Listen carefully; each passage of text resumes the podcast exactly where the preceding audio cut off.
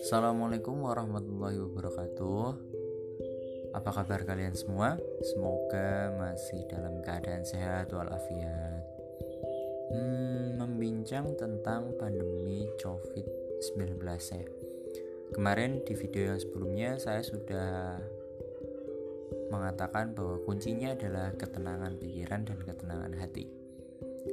Nah, di sini saya ingin menceritakan pengalaman saya mengenai cara supaya diberikan keselamatan.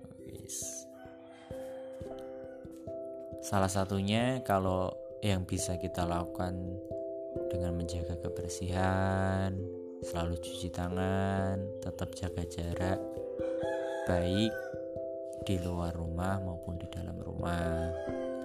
Terus rutin penyemprotan disinfektan. Nah, cara lain adalah melalui doa. Senjatanya orang Islam itu adalah doa.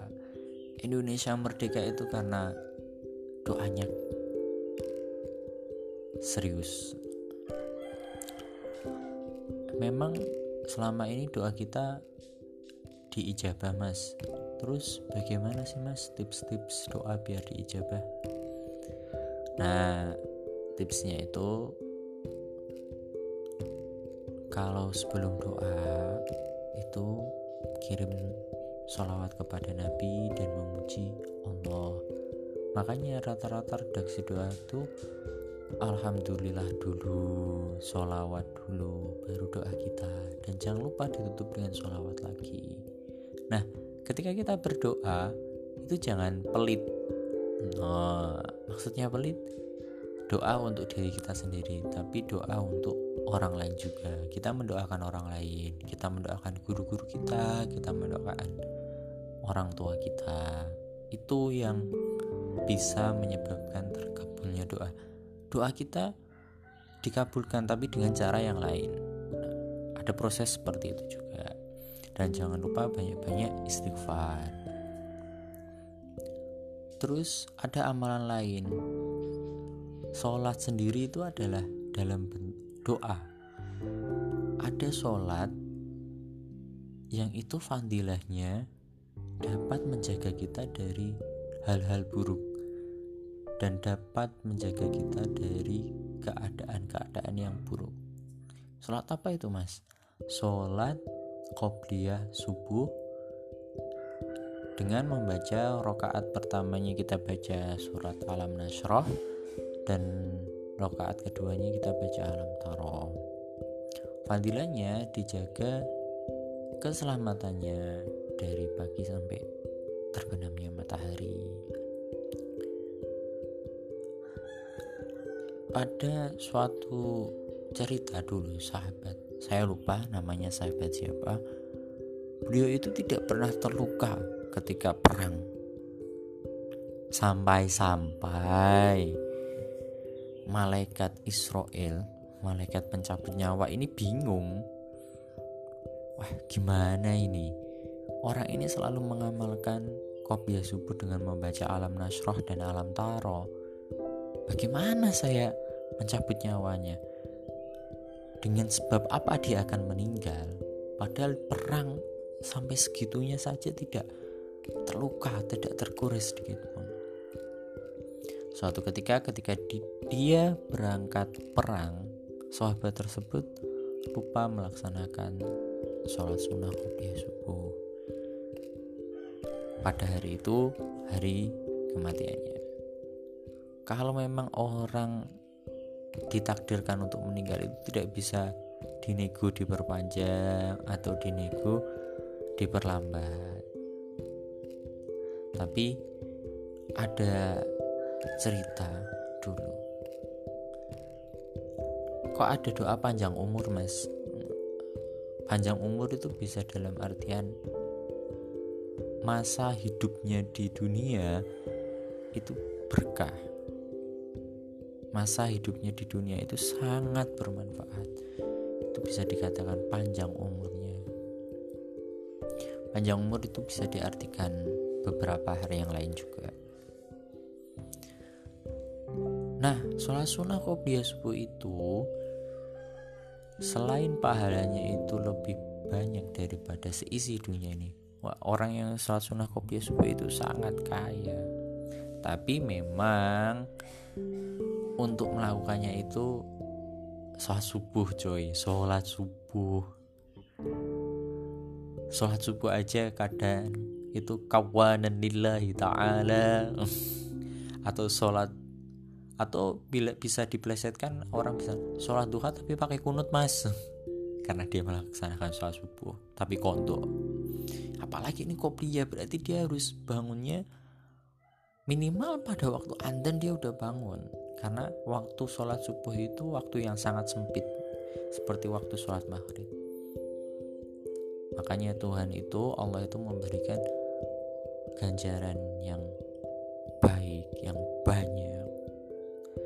Terus bagaimana dengan sholat subuh mas? Sholat subuh itu ya lebih utama lagi.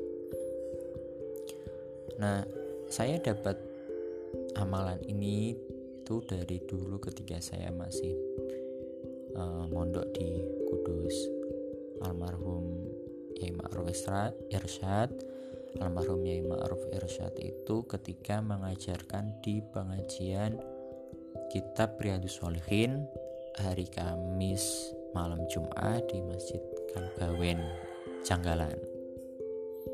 Itu selalu disampaikan. Dan sekarang itu ditulis di buku Zadul Muta'alimin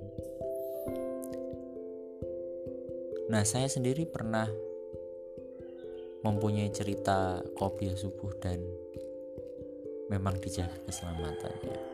Tapi kalau memang pada waktu itu takdir takdir itu kan ada yang bisa diubah tidak di kalau memang pada waktu itu takdir saya itu memang kecelakaan. Tapi tidak terjadi luka apa pun cuma luka memar sedikit kayak kita kepleset jatuh gitu loh.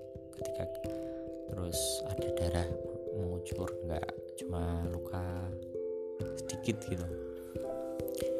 Ceritanya pada waktu saya berangkat kuliah dari rumah ke kampus rumah saya Demak kejadiannya di uh, jalan Genuk Kaligawe sebelum terminal Terboyo jadi kalau dari arah Genuk sebelum terminal Terboyo itu saya mengendarai sepeda motor kecepatan sekitar 80 sampai 90 km per jam keadaan jalan ramai lancar nah Posisi saya berada di belakang truk di sebelah lajur kanan. Belakang saya juga ada truk.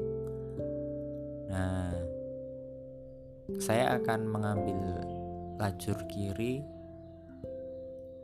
Tetapi ketika truk tersebut tiba-tiba mengerem mendadak gara-gara ada di depan itu ada truk dari sebelah kiri ingin naik ke jalan. Akhirnya kan truk di depan saya itu mengerem mendadak. Wah karena mungkin jaraknya udah terlalu mepet meskipun saya udah di posisi sebelah kiri spion kanan saya menzenggol bak truk tersebut. Akhirnya saya oleng ke sebelah kanan. Dan ingat di belakang tadi ada truk lagi. Saya posisi sudah jatuh tersungkur menghadap ke arah truk yang di belakang saya.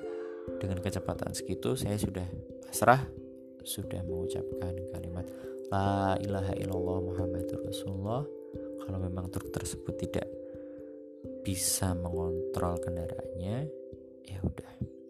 Tapi alhamdulillah tersebut dapat mengontrol laju kecepatannya. Untungnya saya tidak jatuh ke sebelah kiri. Kalau saya jatuh ke sebelah kiri di sebelah kiri tadi itu ada sepeda motor ada mobil. Ketika itu saya jatuh ke sebelah kiri otomatis terjadi tabrakan beruntun dan itu mungkin fatal kalau saya jatuh di sebelah kanan terus dilindungi oleh truk yang ada di belakang saya saya tidak ada yang menolong tidak ada yang berhenti. Saya mengambil motor saya terus mengendarai motor saya lagi. Dan alhamdulillah motor saya tidak ada yang pecah tidak ada yang mungkin di ada satu sedikit lecet di knalpot yang bagian ujung belakang. Tapi itu nggak masalah. Terus saya merasa wah ini bahaya banget tadi gitu. Selang beberapa saat ketika saya masih mengendarai motor ada uh, kayak semacam darah menetes di lengan kanan sebelah siku. Saya mengira itu adalah darah yang mengucur karena benar-benar kerasa dan itu perih banget. Saya menepi terus melihat siku saya yang sebelah kanan ternyata tuh hanya keringat, tidak sampai darah. Alhamdulillah saya sangat bersyukur dan itu memang the power of kopiah subuh. Ada beberapa kisah lain mengenai the power of kopiah subuh. Tapi saya ceritakan lain waktu saja. Oke. Okay? Uh, eh, semoga ada manfaatnya di tengah pandemi corona ini kita istiqomah kopiah subuh membaca alam nasroh dan alam taro kita akan dijaga keselamatan oleh Allah Subhanahu wa taala selama satu hari full. Kalau dalam bahas, kalau meminjam dawuhnya Mbah Syaroni, kalau kita menceritakan sebuah hadis dan itu memulai fadilah-fadilah tertentu, pasti itu akan dijaga. Tidak insya Allah lagi, karena hadis itu memiliki nilai kebenaran, dan Quran itu juga memiliki nilai kebenaran sebagai dasar dalam Islam. Banyak salahnya saya mohon maaf. Wabillahi taufiq walidayah. Wallahu a'lam bishawab. Wassalamualaikum warahmatullahi wabarakatuh.